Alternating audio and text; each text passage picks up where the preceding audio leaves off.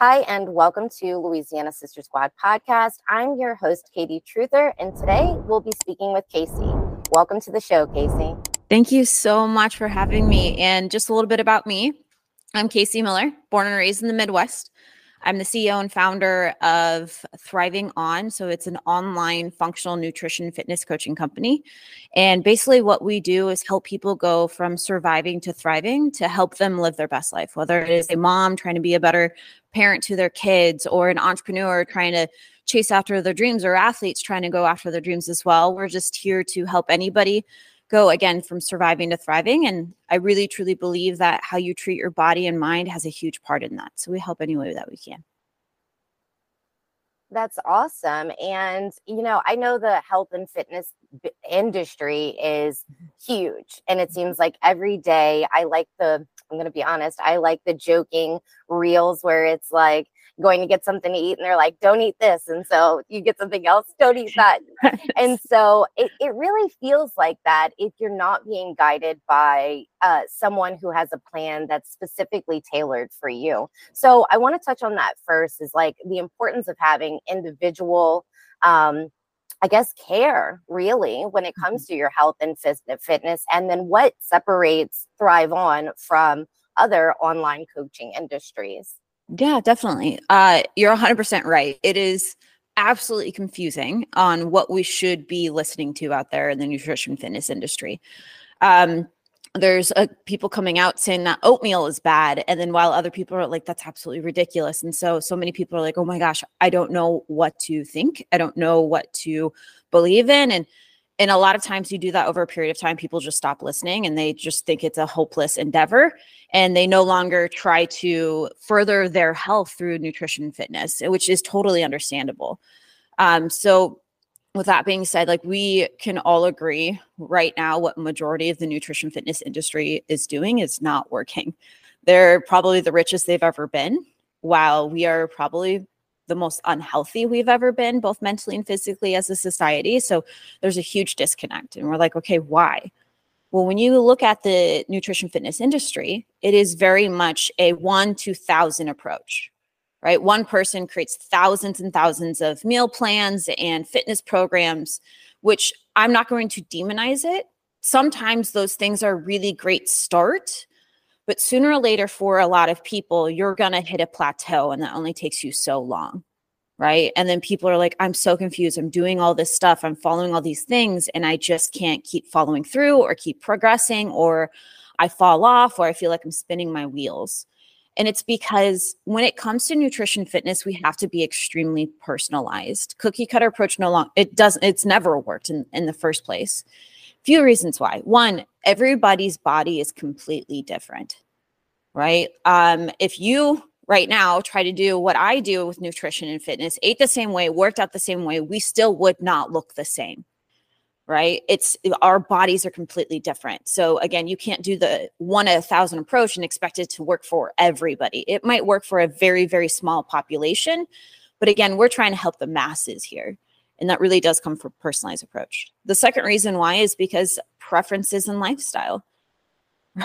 like we all have different goals. We all have different preferences. We all have different um, responsibilities and priorities in life. Like, for example, I don't have kids. I've coached hundreds of people with kids, but I'm always like, dude, I wouldn't have you do what I do. I wouldn't have you meal prep the way that I meal prep because it's not going to work for you. I don't have little ones. I have a, a little pity that I have to take care of, but that's like nothing compared to what you guys do. So we have to get really personalized for you.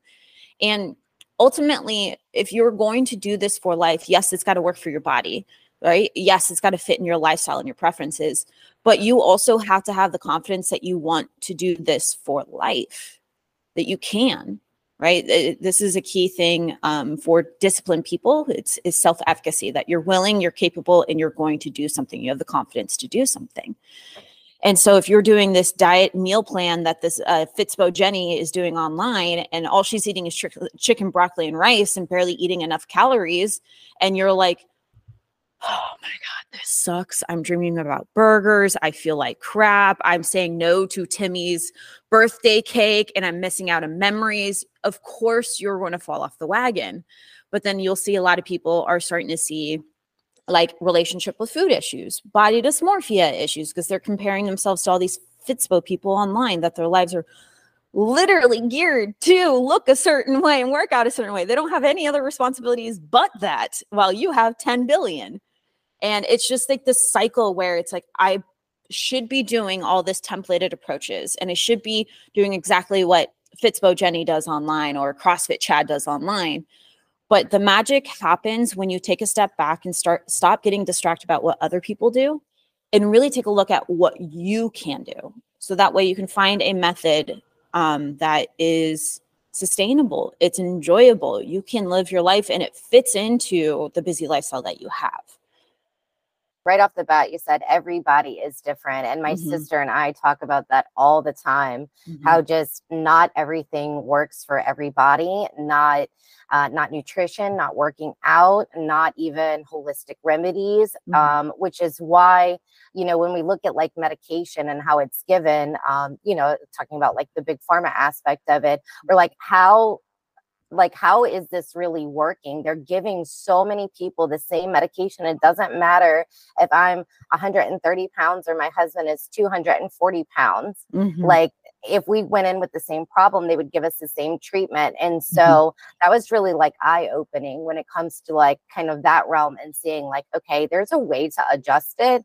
and mm-hmm. we should mm-hmm. be considering ourselves for who we are and how our body operates so i really 100%. appreciate you saying that yeah. and um yeah, talking about people that are online, whether it's celebrities or the fitness people, um, I think mm-hmm. that all the time. Um, just get really, uh, you know, in my own head to say, like, don't compare myself because mm-hmm. I am a mom. I have two kids. I run four businesses. I have a mm-hmm. podcast. I have all of these things going on. And so, uh, you know, sometimes I'm like, gosh, the goals I want would require me to like really make great sacrifice and mm-hmm. miss out on all these other things. And that's just not realistic because I know at the mm-hmm. end of the day, it's not going to make me happy. And um, I'm just more so want to have a lifestyle that is healthy and something that I can maintain for a long time. Exactly. And so yeah, like yeah. something I tell my clients all the time is like, why else do this but to live your best life? Right? Like you're not meant to feel like you're being trapped in a prison in the kitchen in the gym that sucks. That's no way to live your life. This should feel like I fundamentally believe this that the way that you treat your body and mind through nutrition, fitness, mindset, being mindful, like stress management, all these different things, they're not prisons. They're literally the tools that you need to live your best life, to be your best self, because you are the foundation to everything that you want and achieve in life, right? Like all your goals, like running a successful business, being a good parent, uh, all the memories that you'll create uh, throughout your life, having longevity, vitality, preventing all the chronic disease that you saw your whole family suffer through. Like fundamentally, you are the foundation to that. Well, what's the foundation to you? How you treat your body and your mind every single day. And so it's like one of the best things that you could ever invest in, in my personal opinion, because it, will impact more than just how you look. It will impact how you think, how you feel every single day, the quality of life. And not only that, but it'll impact how you treat other people, your relationships that you have. So it's more than just yourself, it's uh, affecting everybody around you as well. You essentially become the light in other people's lives because you choose to take care of yourself, which is a little counterintuitive. A lot of people, especially parents, and I like I love talking to parents about this because they're probably one of the most selfless people in the world, especially moms. Like they're just geared to give. And I'm like, okay, great. I understand that and I appreciate that. But think about this. If you are only putting 15% into you, right? You only have 15% into your cup to give to other people. Do you really think that you're being your best self as a parent to your kids? Do you really think that you're setting a good example? Because they're little sponges right? And a lot of them are like hey like i'm here because i learned this from my mom. I saw her stuck on weight watchers my whole life and now i have disordered eating patterns and all that stuff. It's like for you to truly achieve your goal of being your best parent you have to be selflessly selfish. You have to put yourself first so you have more in your cup so you can lead by example and you can pour into your children's cup. So like the idea that taking away like sacrificing yourself for your kids it no longer makes sense when you bring logic into it right so it's again i always like to say it's selflessly selfish to focus on yourself because it only impacts other people more um, so you mentioned putting, you know, prioritizing your your fitness goals and mm-hmm. pouring into yourself so you can pour into other people. So I think now mm-hmm. is a good time to dive into um, chronic stress and high cortisol and mm-hmm. and uh, especially hormones. I find that mm-hmm. anytime we get anywhere close to that topic, I get a ton of questions. Mm-hmm. Um, you know, people responding back saying, you know what is going on like we know as women our bodies are constantly changing so mm-hmm. if you could kind of give us the scoop on that i think that would be much appreciated yeah definitely so something that thriving on does specialize in is stress right? Like we got into this game just to help people to create lifelong change to become the ceo of their own damn health essentially. Like we want them leaving us being like peace bye like i'm good i don't need another coach right? But as I was coaching throughout the years, I started noticing these common patterns over and over and over again. And it was that majority of people are not seeing results, uh, whether it is through hormones or poor relationship with food or body dysmorphia or yo yo dieting or poor metabolism, all these different things. When you go back and really trace out and like zoom out, it all comes from being stressed as hell right? Whether it is over dieting their whole life, overworking uh, themselves in the gym, or really stressed lifestyle from their job, or things like that, or um, like hormonal issues or gut issues, all these different things. Stress is basically hmm, just like a, an uh, like creating an adaptation, right? Which before we get into it, I, I want to preface with like stress isn't bad. I do not want to demonize stress. I do not want demonize cortisol. It's actually really great for your health overall, mentally and physically. It can help you live a long, healthy life, things like that. People are always like, I don't need to be stressed. It's bad for me. It's like, no.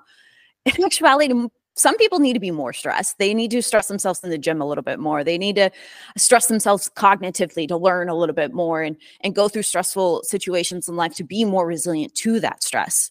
But when the poop hits the fan is when you're too stressed all the time, that chronic stress over and over and over again. Right. And then that's when people start developing hormonal issues because your your CNS system is directly connected to your endocrine system and also your gut system too. So usually when your CNS system is all crazy, you're super stressed, your hormones go out of whack, and then your gut issues go out of whack. And there's a lot of current research coming out today that um, chronic stress has a huge relationship with uh, food as well, right? People typically either just don't eat or eat too much. In my personal opinion, I've seen over the years that there's a, a third option where people will just not eat majority of the t- day and then they will binge later on, or you'll see people getting a lot of sugar cravings. And all these are typical signs of being chronically stressed. And then you get the hormonal issues that a lot of people are seeing, right? Um, and it's just this mad mess, right? And so the way that we coach our clients because of that mess of stress is we have like a three phase like guaranteed method which like has an amazing track record which is phenomenal. I wouldn't have been able to create this method without my coaches. The the amount of knowledge and and skills and bringing a lot of people that are smarter than me in a lot of different areas uh, we've been able to create this uh, guaranteed method. And the first phase that we have is fixing all those issues right? Like, do you have poor stress management? Do you have uh, chronic stress going on? Do you have hormonal issues? Do you have gut issues? Do you have relationship with food issues? Do you have mindset issues? Do you even know how to do the things despite being busy and stressed? Because a lot of people, it's a chronic state of being. It's not going anywhere. And so people are like, I'm not going to get started because I'm stressed, because I'm busy, because the holidays, because my kids are back in school or out of school, or all these different excuses. And it's like, those things are never going away. So we have to teach our clients how to do that. We have to teach our clients how to fix all the things that keeps derailing them, essentially building a solid foundation. So that way their body and mind is actually working with them instead of against them. It's one of the reasons why people so many times try to go diet and either they see results or fall off, which a lot of people are like, I saw results, but then I gained it back and then some. It's my fault. It's like, no it's it's not necessarily your fault you just haven't created a foundation to hold that for the rest of your life yet right? Or they are spinning their wheels and being met with an extreme amount of resistance right? Which totally if you have some internal health issues going on here whether it's gut issues hormonal issues or dealing with chronic stress you will feel like you're moving inches when you should be moving miles or you'll even start seeing weight loss resistance where you will not see any change no matter how much you diet, no matter how much you work out or things like that. We've even run into clients where they're walking into us being like, hey, like I keep dieting and I gain weight. This is not supposed to happen. We're like 100%. Like there's something going on underneath. We need to identify that to get them to be able to start seeing results. Right. So that's a big thing that we help with because that's, let's be real, majority of people are just stressed out from like everything that's going on in life plus the responsibilities and it seems like it's a never never ending like list of to-dos and pressure and and things like that. Then you add social media the news kids it's just it's just a lot right? So we're in a position where we need to learn how to be healthy to live our best life despite being busy despite being stressed and that's one of the reasons or one of the key ways that we help our clients achieve that you said something. You said people mm-hmm. that become resistant. So mm-hmm. changing your diet and working mm-hmm. out and still mm-hmm. not losing weight. Can you mm-hmm. dive into that just a, a little bit more? A hundred percent, a hundred percent. So when the body is hyper stressed out, right? Um, stressed out, cortisol is up. They're chronically uh, releasing insulin just to downregulate. Which backtrack, when you're really stressed out, right? You're your body is going to release cortisol. I'm trying to simplify this as much as possible. So I'm going to try to like bring it down and simplify it a little bit more. So your body is going to release the stress hormone cortisol, which again, let's not demonize it. It's really great for you. It's just when it's too much, it's when it's a problem. And then in order to down regulate cortisol, because the body needs to go up, but needs to go back down to recover. That's healthy, going up and recover, going up and recover.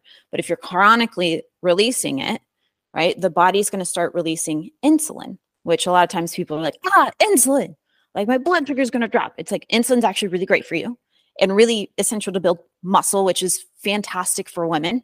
Period. I could go on on a tangent on that.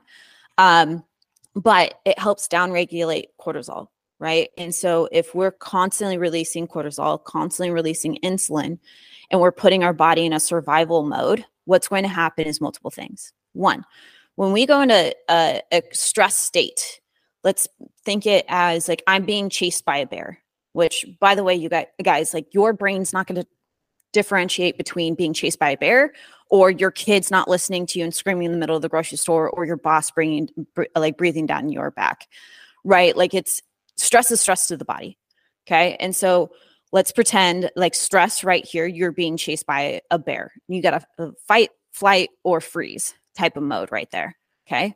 When your body goes into that state, it's going to go into survival mode. So now it's going to start releasing things called adrenaline. So adrenaline is that really cool feeling of like, ah, I've got all this energy and I'm thinking clearer and things like that. Like we typically get it before like a big uh, competition if we're we're competing or a big presentation at work or um, maybe just getting scared really fast and you're like, ah, right? Like we feel that. Well, now the body's going to start releasing that because it's like I'm either going to flight or I'm going to fight. I don't know. Like we're going to go. So now you've got like heightened sensibilities, right? And then the body's also going to start slowing down blood flow to key functions within your body, but that's not key to fighting a bear. Nobody's thinking about having sex while fighting a bear unless they've got their own preferences. We're not here to yuck anybody's yum, but majority of people are not thinking about um, enjoying themselves in the bedroom while they are being chased by a bear. They're also not thinking about eating. So blood flow stops going to your endocrine system, stops going to your gut system. So now things are going to go wacky from there. And then because it's also releasing an adrenaline and it's trying to get all that like energy and things like that, it's going to go for quick energy. So the first quick energy is going to be glycogen, which is uh, made from carbohydrates essentially right? And this can be uh, stored in your body only for so long. There's only so much that you have, right? So it's going to quickly go through that. That's why stress people are always looking for sweets and sugars, is because it's looking for that glycogen for the energy. And then from there, if it runs out of glycogen, what's next? Okay. A lot of people are like, well, maybe fat. No, it's not going to go after fat. Because remember, your body is in survival mode fat is that essential energy source that sits on your body for a long period of time. So it's like, hey, dude, I'm in survival mode. I'm not going to burn this fat thing because I need that later. And burning fat takes a lot of time and a lot of energy that your body does not have. Remember, it's in survival mode. It's trying to get quick energy and trying to conserve energy as well at the same time. So what it's what is it going to go after? Proteins. So it's going to go after your muscle. So now you see these people that are in this chronic state where their body is in survival mode and the body is like, uh-uh, I'm not going to get rid of this fat stuff. I love it. We're going to keep on it. We're going to hold on to it too. And then from there, it's like, hey, I'm going to break down this muscle tissue, which, by the way, muscle is the longevity organ. Seriously, women, if you're like, oh my gosh, like, I don't know if I want to build muscle or going to get bulky.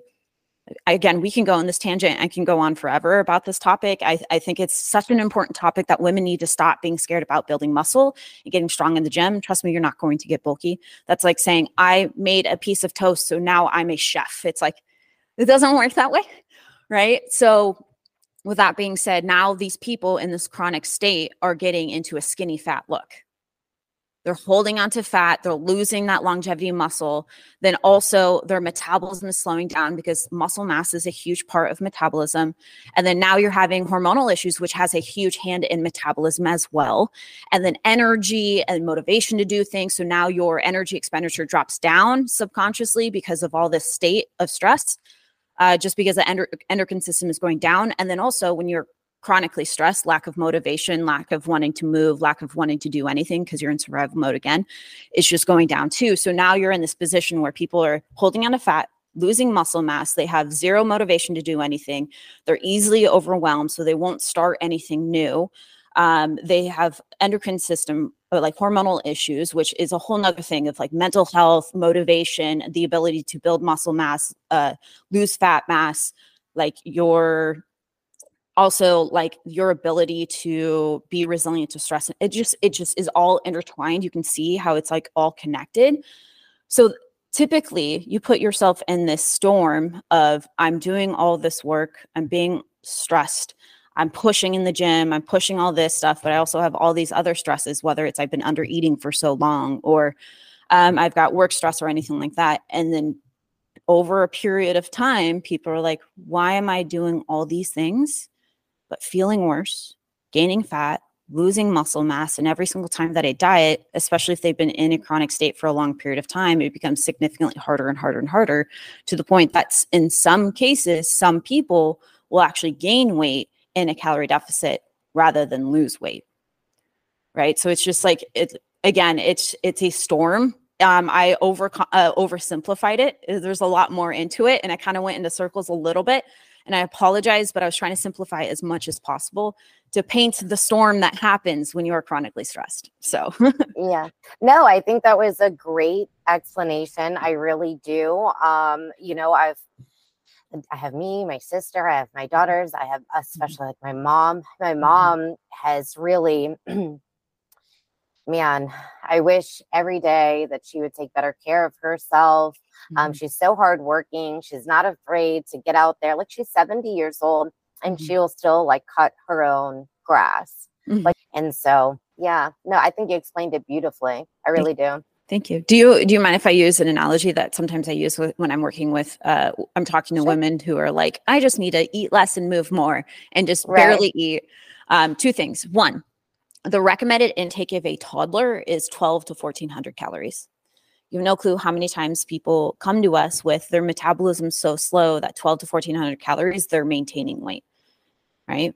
And two, if you're let's say 10 year old right? Or uh, like early teens or even teens were only eating 12 to 1400 calories. And they were binging at night. And you could see that their motivation was dropping and their performance in school, their grades were dropping and they were withdrawing from people and they were a nightmare around like you wouldn't be surprised of all the things I'm listing off. Right? People are like, yeah, I'd be extremely worried about my kid. I would never let them do that. That's ridiculous. And I'm like, they're mini me versions of you. Literally, your most women and men are larger than their kids, which means that their calorie intake is going to be higher than their kids for the most part. Right. And so if you think it's not okay for your kids, trust me, it is not okay for you. And guess where they probably learned all those habits from that they're doing right there? You. Right? That's the hard truth. And so it's like if it's not okay for your kids to do it, it's not okay for you. These are this is actually something that I do with all of my clients coming in. I'm like, what are your non-negotiables? And they're like, wait, what? Like, what do you mean? I'm ready. I'll do anything. I'll, I'll, I'll cut out whatever you want. I'll do as many workout. I'm like, that's not so great. I actually kind of want to dive into that because like um, non-negotiables with nutrition fitness is like personal boundaries with people right? You know those people that have zero personal boundaries and they're in, they're in the corner like super stressed out and like in a fetal position doesn't turn out well. It's the same thing with nutrition fitness. If we have no non-negotiables, things that we will not tolerate, we know will not fit within our our our routine, our in our lifestyle and our preferences and our goals, then you have no north star. So you will fall for anything and everything. And majority of the time, it's going to be things that are quick fixes that do not serve you because you have no clarity as to what will serve you. You have no non-negotiables. And so a lot of times, the reason why I bring this up, a lot of times when I talk to my my parents, they're like, "Hey, like I'm trying to lead by example. Yes, I'm trying to look better naked, have a better intimate relationship with my significant other, but I'm also like doing this for my kids. Like I don't want them to learn the crap that I I learned when I was little. I don't want them to struggle with body dysmorphia and eating disorder issues like I did. So I'm like, okay, great. So I think one of the non negotiables that you need to have during this process is going to be if my kids cannot see this or cannot do this themselves, I can't do it. Right. And then it creates this clear, like, understanding of, like, oh, like they're literally mini me's of me. They should be eating pretty much the same foods as me. They should be living life like me. But I should also be able to have a piece of pizza just like them without feeling guilty. I should be able to go on an event and eat a little bit more than I usually do and not completely feel shameful when I come home, just like your kids too. Like you're trying to teach your kids a good relationship with food and and make sure that they don't get too restrictive and have sweets and live their life. Well, it should be no different than you. Right? So it's it's a big thing to create clarity on right there. So yeah, that's an excellent point. Um, you know, like I said, I have two daughters, and mm-hmm. so uh, something that we uh, have identified with a lot of our clients and help them identify it, but we know this when you are chronically stressed is again, we stop sending blood flow to key functions within the body that are not essential to fighting a bear. One of it's eating. So, a lot of times when people have very little appetite, especially when they wake up, that is a sign of stress, right? Um, and so like there's three things that you want to feel uh, minus your daughter right now, like two adults going in right now. There's three things that you want to feel in the morning to get that's a pretty decent sign that you are doing well. You're not hyper stressed out.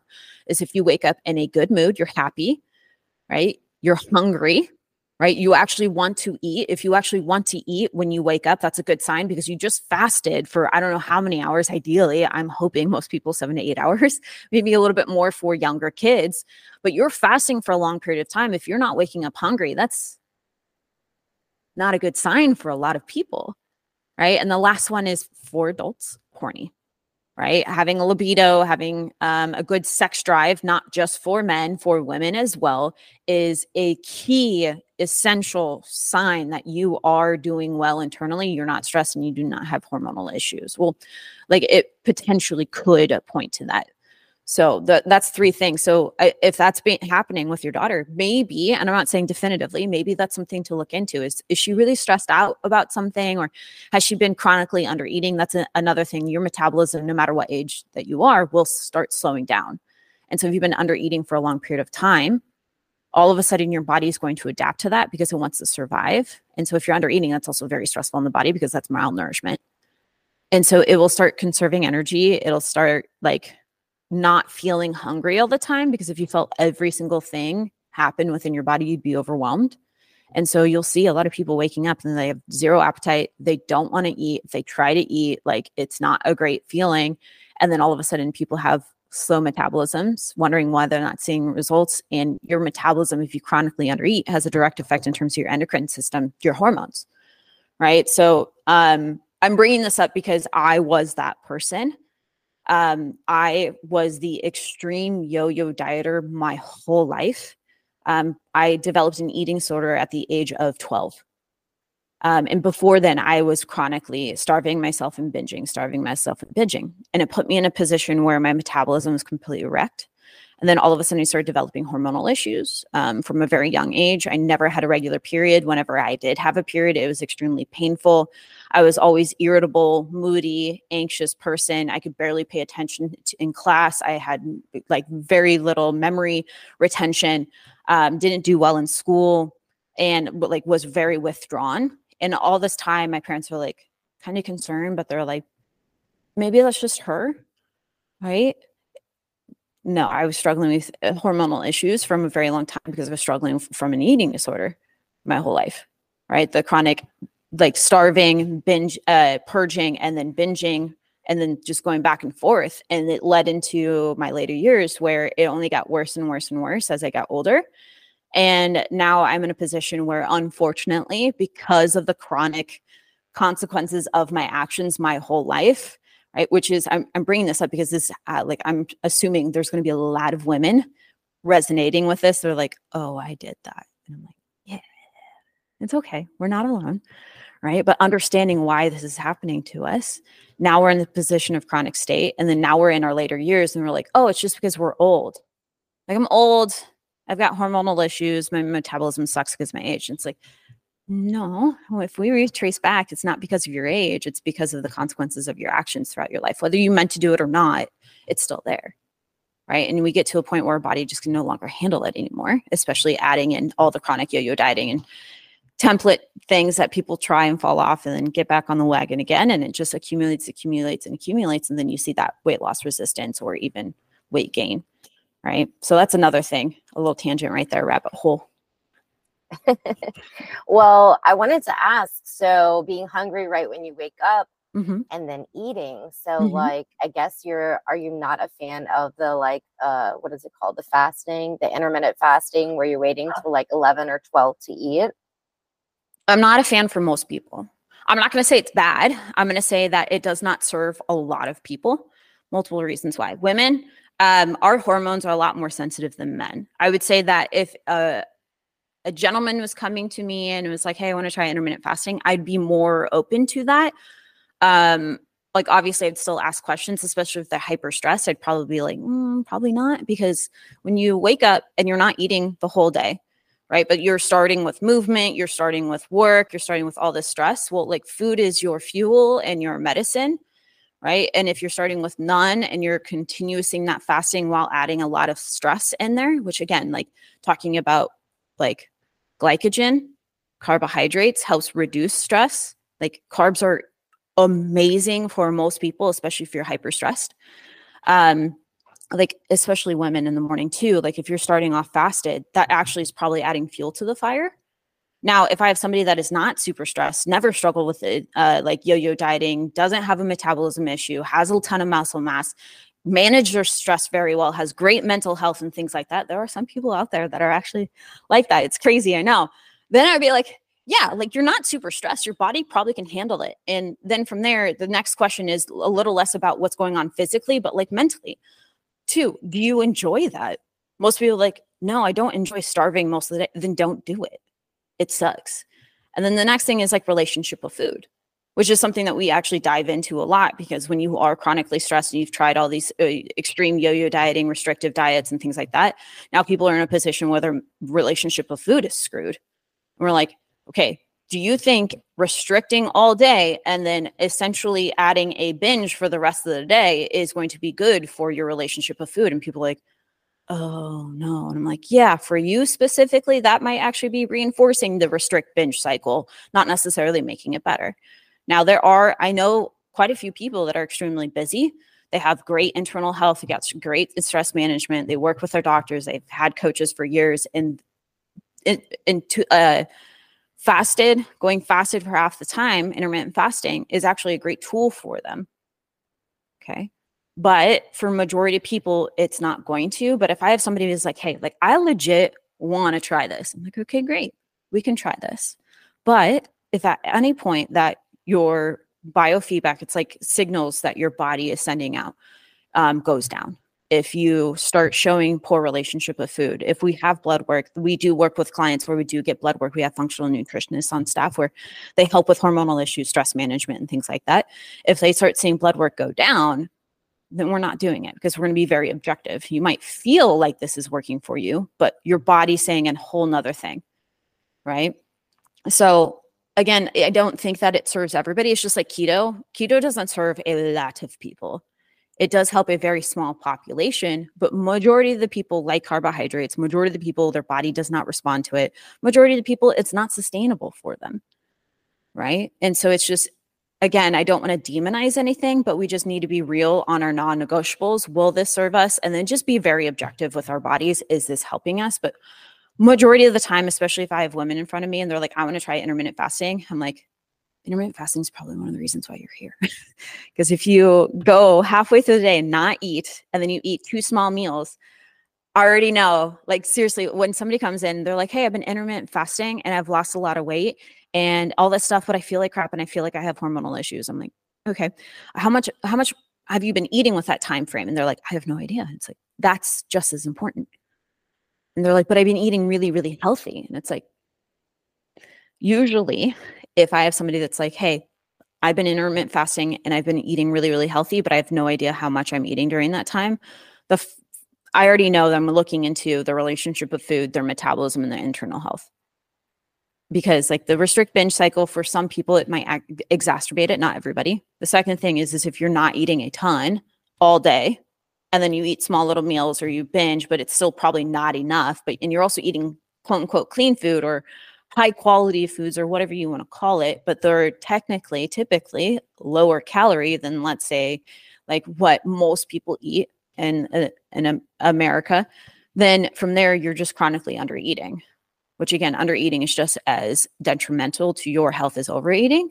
Some of the most unhealthy people I've ever worked with mentally and physically are those ones where they're like, hey, like I do time restricted eating or intermittent fasting, plus I eat super, super clean and I never go out to eat and I never eat any sugar or sweets. And also, um, like I feel really like oh really crappy. And it's like, yeah, okay, let's take a look at your blood work. take a look at anything that's when you see PCOS, insulin resistance, chronic stress, things like that coming up. And people like, but I've been eating super clean and I thought I was doing all the right things and I was doing HIIT and cardio and all that stuff. And it's like, you're just you're just like honestly putting your body through a stress test every single day essentially and people are like well it worked really well for the first couple months. I'm like yeah because your body's pretty resilient. It'll take just about anything but sooner or later it's going to hit that wall. You hit that wall right now and now your body's like nah i'm not down for this anymore. We need to get out of here. Like i'm done. So yeah everything kind of seems to have a, a toll or a consequence which goes back to the mm-hmm. funny reels about don't eat this don't do that. It's fasting so yeah. have the have bacon and beef and butter and mm-hmm. then you know drink raw milk don't drink dairy da, da, da, mm-hmm. and so um yeah definitely personalized nutrition is the way to go for people yeah. that seriously want to get their life on track and it doesn't mm-hmm. have to be something that's overcomplicated so i like the mm-hmm. non-negotiables you're talking about using uh using carbs for people that are high mm-hmm. stress so mm-hmm. do you want to dive in a little bit as to like what are good carbs what you know, yeah. like what people should be eating for carbs? Yeah, yeah. So first thing is there's no such thing as good carbs or bad carbs. There are some carbs that are more hyperpalatable than others. Um, so hyperpalatable is essentially just like foods that are engineered to um, with marketing and and scientists and labs and everything like that to get you to eat more right so they even do research in terms of the color of the packaging and the crinkle of the wrapper and and then the taste of the food and things like that so think of it this way a hyperpalatable food like potato chips versus um, pretty high quality food like just potatoes, no salt, no butter, but baked. Okay. There's essentially anywhere from three to four potatoes in a potato bag, right? But the potato bag also has salt and a lot of fat in it. Right. And then it's got the crinkly and the colors and all that stuff. We love those things. Okay. So essentially, uh, the three to four potatoes has way less calories than what you have in the potato bag. Now, if you tried to sit down and eat those three to four potatoes, you would stop halfway and want to throw up but if you try to eat the potato bag, how many of us are just like, I'm just going to have one or two bites? And then all of a sudden the bag is completely gone. And you're like, oh, why can I still eat all of this, even though there's more calories in the that's hyperpalatable foods? They're literally engineered to get you to want to eat more because then people will make more money off of you. Right. and so uh, I don't want to demonize it. Having a cookie every once in a while, let's go. You got to feed your soul. You got to live your life. Like having a piece of cake or a candy bar every once in a while. That's great. That's moderation. That's the quote unquote balance that everybody's looking for. But with that being said, there are there are like foods that we should lean towards more than others and carbohydrates falls underneath that. So le- leaning more towards single ingredient carbohydrates is really really great if we want to lean towards complex carbohydrates a little bit more. So complex carb- carbohydrates are going to be like things like oats uh, potatoes um, quinoa things like that that are really complex and, and hard to break down and stay within our system for a long period of time, that's fantastic. But we can have things like rice. Rice is really wonderful for us. Bread is great. I had toast for breakfast this morning. Sometimes I have an English muffin. It, it is what it is. Um, sometimes I have juice. Sometimes I put honey on my Greek yogurt. Oh, crazy. Sometimes I like yesterday I had a chocolate bar, like a little square chocolate at my work. They sell these little chocolate things. They get me every single time, but it's not good or bad that I have it. It's just that some have more room on my plate than others. Right. So if you want to think of it this way, the 80 20 rule, which most people have heard this so many times, but it's 100% true. Look at your day or even your week, okay? And look at the 80 20. 80% of the time, we want to stick to single ingredient, for the most part, carbohydrates like apples, bananas, berries, potatoes, rice, uh, oats, bread. Like high quality bread is really great, right? Things like that, that are just like you're, you're looking at it and you're like, I am the picture of health. Let's go, right? But then 20% of the time, have a little fun. Have that that piece of chocolate, have um, a small cookie at the bakery, enjoy a bite of like I don't even know like whatever sweet that you love, right? That moderation is what is key. Okay. The problem happens when people are like, hey, like I just I want to stay towards complex carbs or healthy carbs because I don't want to go through a blood sugar crash. Understandable. They suck. You start uh, like shaking and brain fog. We get hangry. It's not fun. I just had one yesterday. I was like, dang it. Okay. But blood sugar crashes, uh, the old thinking, the very outdated old thinking is the glycemic index, right? Where like there's complex ones and then uh, like uh, highly uh, digestible ones, like quick acting carbohydrates. And so they're like, okay, so I just need to stick to the glycemic index. But here's the thing the reason why it's not necessarily applicable today is because very rarely does somebody say, hey, I feel like eating just a bowl of rice. Like I'm just going to sit down and just munch on a bowl of rice. No, you usually have some type of protein or or fat with it, or ideally proteins, fats, and and and some vegetables with it. So it's it's a complete meal. We have different macronutrients and different like fiber and things like that. So when you look at the blood sugar, when you eat just the rice, your blood sugar for a lot of people will go up and then crash because you're just eating the rice, rice, right? But if the same rice that you had, if you pair it with a good protein and or fat and and a, and a vegetable like some fiber, it has like blood sugar is nice and even, right? So the answer is not I need to stay away from uh, like things like rice. The answer is if I'm going to eat rice, let's pair it with like a protein, right? Let's also maybe add some vegetables and oh, fats are amazing for me. Let's add like maybe a little bit of olive oil, avocado to it, right? So when people are like, hey, what carbs should I be eating for blood sugar and, and just being healthy? I'm like, okay, general rules 80 20 rule with all your food, right? Single ingredient foods, majority of the time, 20% have a little fun. Instead of thinking, I need to stay away from these carbohydrates, what I would rather you do is say, hey, instead of restriction, I need to stay away from these, let's think about addition, right? Every single time that I eat, I need to add to my plate a protein, a healthy fat, get some vegetables and or fruits, and then a healthy carb. Do that about three to four days. Simple as that. Or do about three or four times a day. Sorry. And it's as simple as that. And they're like, what? And I'm like, yeah, try that. Just try it. And they're like, oh, have so much energy and I feel so full and I feel so great and I'm not so bloated or inflamed. I'm like, told you. right. So that's that's something definitely. Um, and then one final thing that I'm going to point out is like let's not demonize fast acting carbs fast acting carbs can be essential, especially for people that are looking to build muscle and perform better in the gym. So we work with a lot of people, whether they are athletes or people that just thoroughly love pushing themselves in the gym. They love saying, Hey, like, I'm going to do this crazy thing in the gym and push their body to do so. Because again, we need to put our bodies in situations and minds in situations that stress us out to be more resilient to stress in life. So when you start seeing people that are pushing themselves in the gym for right now, like right now, I'm currently training for a 10K. I've never done that before. I'm pushing pushing myself mentally and physically because I know that I will be more resilient to stress in the long run if I continuously do that in life. Um, so I'm using fast acting carbs to help fuel my workouts and recover faster. Right. So fast acting carbs, I use honey. I use um, dextrin as well. This is a supplement that a lot of athletes can use. That they're really quick act- acting carbs that you can put into your drink um, before and or after or during during because your body, like your muscle and your brain's preferred fuel source is carbohydrates. If you want your muscles to feel great, build muscle really fast and also recover very hard, so you're not super achy and prevent injury potentially. And you also want your brain to be functioning well carbohydrates is essential for a majority of the people. There's some exceptions, like for example, our clients that have PCOS or insulin resistance, we're going to have to be a little bit more low, lower carb until we get on the other side because the body is not at a healthy state or what we call um, homeostasis, which is just a fancy way of saying your body's feeling balanced right? It's feeling loved and it's like your body and your mind is working with you rather than against you right? That's that's what we uh, generally say what homeostasis is right? So again like carbs is not bad.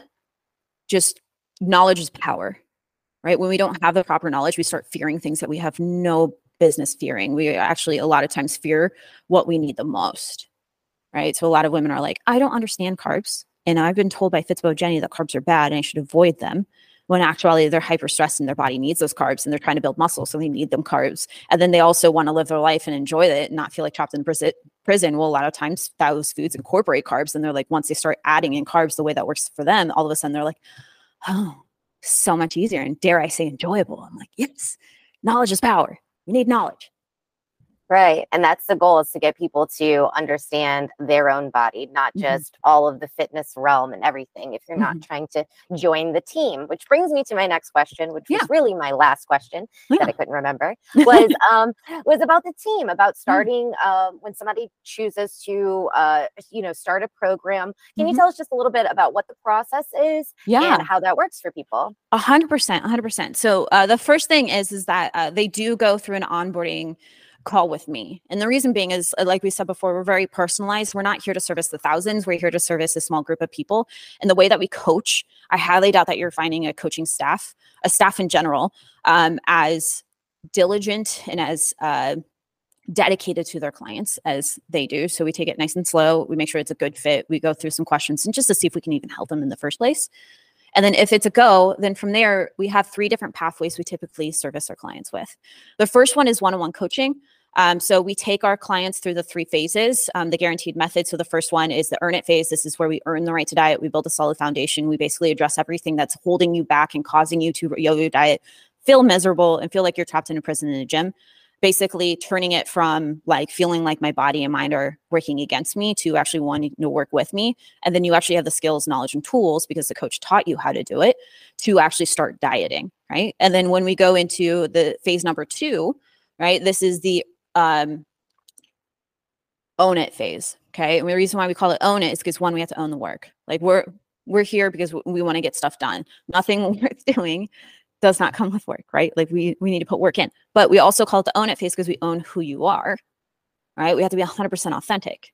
We can't fall into the meal plan diets, the cookie cutter approach, or fall back to our previous um, perception of what dieting is completely cutting things out doing a bunch of cardio doing more workouts than we need to like you seriously don't get brownie points for doing more than you need to. We need to be 100% authentic to you. What are your non-negotiables? Stick with those. Make sure that you're still enjoying dinners you're still enjoying pieces of cake or brownies or cookies whatever fuels your fire right? And we're still incorporating that. We're still healthy relationship. We're still going out to dinners. We're still going on date night living our life while doing it. Otherwise if we don't we're reinforcing the poor behavior patterns that got you there in the first place and so now, because your body and your mind is actually working with you, you actually have the skills, knowledge, and tools. You broke past all the diet culture bullcrap that you've learned pre- previously and actually educated yourself on what's going to work for you specifically. And then we owned who you are during that dieting phase. All of a sudden, you see results 10 times faster. It's way easier. And again, you get to live your life. You're enjoying it. You have the confidence that you can do this for life. Right. And then in the last phase, this is where the coach teaches you how to be it. Right. That's the last phase, be it. And so we're just teaching them how to just be that healthy person without really thinking about it, right? Like brushing your teeth, because we want to do this for life. We do. We don't want to ever have to fall off the wagon again. That sucks. Okay. So we also have to brush our teeth for life, right? right? So, how do we brush our teeth for life? How do we do that? Well, one, we had a parent or parents in our corner teach us how to do it, coach teaching you how to do it. And then your coach is going to, or your parent stays in your corner until you actually learn how to do it without thinking about it. It's the skill acquisition, right? Not using much brain power, but you just do it. Because do you brush your teeth when you're upset? Yeah, I actually do. Yeah. Or when you're busy or you're happy or you're sad, you still brush your teeth, right? Yeah. Yeah, oh, exactly. Oh, I thought you meant like specifically if I'm upset, do I brush my teeth? Yeah, it requires, I usually, I have this thing where I take a, a quick bathroom break and I'll do the cold water on my hands, Mhm. a little cold water on the face, and then brushing my teeth is usually like a reset for any stressful Oh, situation. So I I, love that. The Target dollar section is mine. My the Oh my stress reset. Yes, I'll just like go around and buy stuff that I don't even need. I'm like, I do not care. I feel so much better right now. So, but yeah, but like essentially, when we brush our teeth, we still do it despite how we feel that day because we know that we don't want stinky breath and we want to stay out of the dentist office. Okay. Well, we still need to be drinking water. We still need to take care of ourselves. We still need to sleep. We still need to properly nourish our body. We still need to eat protein. We still need to work out. All these different things, right? We still need to do it because we want to stay out of the doctor's office. And we want to live a long, healthy life, and we don't want to go back to what we were doing before, right? That's yo-yo dieting. So in the last phase, we're going to teach you how to just be it. And the, the- one of the ways that we're going to do that is by teaching you how to intuitive eat. Okay. Because intuitive eating is an essential skill because not everybody wants to track their whole life. I only met one crazy lady that actually want to track the rest of her life. I love her to death. I keep checking on her and being like, hey, do you want to learn how to intuitive eat? And she's like, no. I'm like, okay, great. But that is an exception to the rule. Most people don't want to track. I hate tracking. I track as little as possible. I use intuitive eating along with our clients. Well, here's the thing is the intuition that got you here in the first place for starting is what created this outcome. We are a perfect outcome today of our life, our decisions, our priorities, what we think we know, what we don't know, what we say yes to, what we say no to, what we do when we're stressed, busy, holidays, all these different things. And so if you get results through tracking, and then all of a sudden you want to keep it without tracking, now you're gonna have to rely on your intuition. But if nobody's ever retrained your intuition, what are you gonna do? You're gonna go back to what you're doing before right? So essentially, yo-yo dieting is one of the reasons why people keep falling off. Is because nobody retrains their intuition, teaches them that high-level skill that most people are not very good at. So now you have this whole structure of coaching, walking you through this three phase, making sure that you can do this for life, and you have multiple tools in your toolbox. You can track, or you can do intuitive eating, and there's other things in the middle, right? So with whatever coaching that we do, all of our coaches walk through those three phases. And so the three pathways is one-on-one coaching, right? With a coach has extreme amount of knowledge of internal health, metabolism, relationship with food, behavior change, mindset, all these different things. They walk them through those three phases, right? Then we have one-on-one coaching plus. And so in one-on-one coaching plus, this is for people who either do have internal health issues, they know about it. Well, blood work doesn't lie. We need blood work to be able to know what's going on. Plus, if you do have the means, I highly suggest everybody get blood work every three to six months because you can actually prevent a lot of things like chronic disease, cancer, and all that stuff from just getting regular blood work done. And then from there, we take that blood work. It tells us exactly what's going on underneath. And then we're able to personally tailor that with that information. Right. So that's really just a hands on working with functional nutritionists, taking another step where we do, are working with people that are, know that they have physiological barriers that are causing them to not see results, or just people are like, I don't want to do this whole trial and error thing. Like, I just want to know day number one for my blood work, what's going on. So that way I can hit the ground running. Or people that are like truly like want peace of mind that they're going to have a long, healthy life and that they're going to perform mentally and physically their best. So, like entrepreneurs, athletes, or just people that honestly just want to thoroughly thrive. And then the last thing that we do is with our, uh, with, it's like a one-off service. It's not necessarily committing to one-on-one coaching. It's like a do-it-yourself process, like a blueprint process, where you get blood work done. We order it for them. Uh, they sit on a call with one of our functional nutritionists after getting the blood work back. They break down everything that's going on because most of the time when you go to a doctor, um, like the blood work that they typ- typically get is like about 20 to 40 markers, when in actuality, you need about 60 to 80 plus markers to get in a comprehensive look. So that's why so many people, especially coming into our door, where they're like, I went to the doctor, they told me that I'm normal, I'm fine, but I don't feel normal or fine. Something's wrong, but I don't feel like anybody's listening to me. You have no clue how many times that's happened. And it also happened to me as well. It's because they're missing things. And then the next thing is, is because a lot of times you get this information and they're just like, oh, these are out of range. And you're like, okay, what do I do about it? And they're like, medication, right? And they're like, ah, like, can I just try to fix it through nutrition, fitness, and lifestyle? But they don't, it's not within their scope of knowledge, which mind you, I'm not trying to demonize the conventional medicine. Like healthcare workers love us. We have a lot of doctors, lawyers, therapists, nutritionists, dietitians working with us because they understand that despite people being really great, it's a systemic issue. And all we're here to do is just fill those holes. That's it.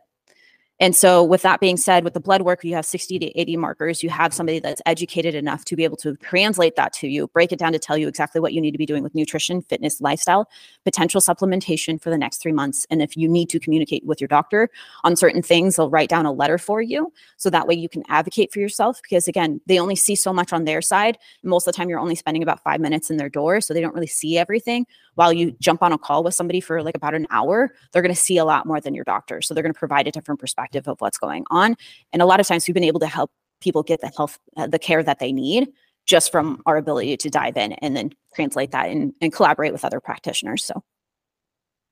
Yeah, that sounds like a wonderful process, to be honest with you. It yeah. sounds like people are very cared for. Um, just as much as, you know, it's funny to see um, some some people that you know claim to be into fitness or you know look really great online telling you what you should do that's so generic the same way as yeah. that medication was prescribed to me and yeah. so we just really need to be careful and taking this the health seriously and like mm-hmm. i said using a process like yours where you're getting like the full scope of mm-hmm. what can you do to have a truly better life and not something yeah. that's just right now, not something that's a fad. You know, we're talking mm-hmm. about lifetime corrections. And yeah. so that sounds amazing. Yeah. Um, I saw you had a giveaway going on. Is that still going on? So, no, we wrapped that up. Um, we did. So, this is something that we do all the time. So, if people want to come into our Surviving to Thriving Facebook group and like follow me on Instagram, you can. But we have a standard within Thriving On that we always give back. Big reason why is because when I first started my business, I started with an air mattress on the floor and what I could afford at the Dollar Tree. It literally had nothing to my name except for a lot of debt. Right. And I didn't get where I am today, where we're running a successful business with over 10 people on staff internationally and clients all over the world without people literally just giving me things for free because they believe wanted to give me a chance right and so this is something that we do within thriving on is like we pay it forward we always do these giveaways to give one person a chance to get coaching that they deserve and so that was our last one where we just uh we picked our we actually picked two two giveaway winners where they're coming on and they're absolutely crushing it with our coaches. And we do this um, about two to three times a year. And we're also now um, getting into a challenge coming up. We do free challenges too, because again, we just give, like we just give, give, give in that Facebook group. So much free information. So we do free challenges.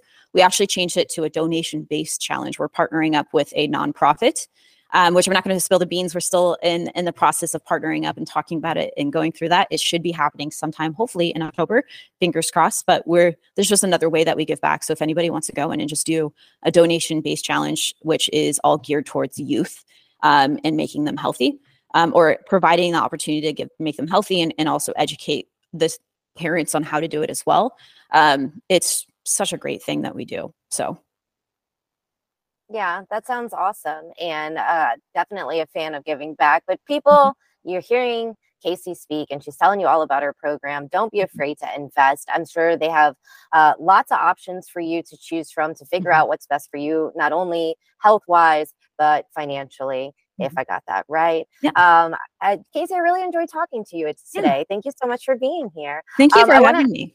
Yeah, no problem. Uh, so, KC, if you had the opportunity to give a one minute message and mm-hmm. it was mm-hmm. broadcast all over the world, mm-hmm. it can be about anything, mm-hmm. what would you say?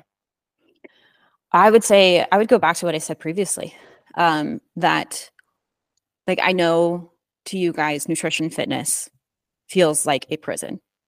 And coming from my own experience and seeing hundreds of people that we've coached successfully, nutrition fitness is, in fact, the tool that you need to live your best life right? But a tool, it, like a tool is a tool. It's how you use it that matters, right? You can use a hammer to build up a beautiful house, or you can tear it down. You don't blame the tool. You don't blame the hammer for that. You blame whoever wielded that hammer or whoever taught that person how to use that hammer, not the actual hammer. So if you're in a position where you're like nutrition fitness, I keep falling off, I feel like I can't live my life, this sucks, I hate it. Consider how you are personally using it and or how who taught you. Consider the source. And if you are in that position, I challenge you to go find somebody that's going to teach you how to use that tool in a way that's going to teach you how to live your best life. Right? You're not stuck. You are not the only one that's feeling the way that you're feeling. Trust me. Like I battled an eating disorder majority of my life. I was over 200 pounds. I was in an abusive relationship, borderline alcoholic. And the thing that got me out of that hole where I was in a deep, dark path, right? To the point where my dad's like, either you're going to jail or you may change. I don't know what else to do. Like that far down. The thing that got me out of there was nutrition fitness but I was lucky enough to find people that started the path of helping me figure out how to do it that serves me and help me get past my self-limiting beliefs to think better, dream more, have higher standards, to get the courage to get out of that abusive relationship and quit drinking and and actually believe to my core that I deserve to feel great, I deserve to live my best life and that I was actually capable of doing it. And it all started because I learned how to treat my body and mind better. And I surrounded myself with the right type of people and I got the right sources through that. So, again, like I just challenge you take a step back, create awareness. Where have I been learning all this from? If you feel like it's been kind of the diet culture, culture bullcrap that we've been talking about, maybe it's time to find a new person to teach you how to use the tool correctly. And then once you do, I promise you, like I've seen this so many times, you start from a snowball, one thing to another then all of a sudden you're a boulder and then all of a sudden you're an avalanche like a force to be reckoned with and you're like if i can do this in this area of my life i wonder what else i could do right like i would not be here today sitting on a podcast with you and all this lovely audience and running a team of 10 people which i still don't know why they listen to me sometimes like i don't feel like i'm, cut for this stuff and and having close to 200 people with high level services and amazing track record i would not be here today if you asked KC like 15 years ago, if this was going to be me, she'd be laughing you in your face, not believing at all. And it all started because I learned how to tra- properly treat my body and my mind right. So that's my message that turned out to be a lot longer than I intended, but it's like a, a big message I truly, truly believe in and I talk about often. Yeah. Well, good thing is I don't set a timer and there's no band that interrupts in the middle of your speech. So, no, that was beautifully said. Thank you so much for sharing everything you did today. You can let our audience know where to find you. Yes. Yeah, so I'm pretty active on Instagram. So it's thriving on KC, just the letters KC, um, like Kansas City. And then we also have a Facebook group we're pretty active of. We're just north of 3,000 members in there and growing quickly. Um, we do a bunch of live trainings. Uh, you get to know the coaches, ask questions. We provide free fitness programming, just the whole nine yards. It's just a safe space for people to get away from diet culture bullshit, get in a community of people of like-minded people so that way they feel safe and encouraged and give them the skills knowledge and tools to actually go from surviving to thriving. So if you guys are listening to this and you want to learn a little bit more see what we do and, and get that free resources feel free to join. That's that's the next best place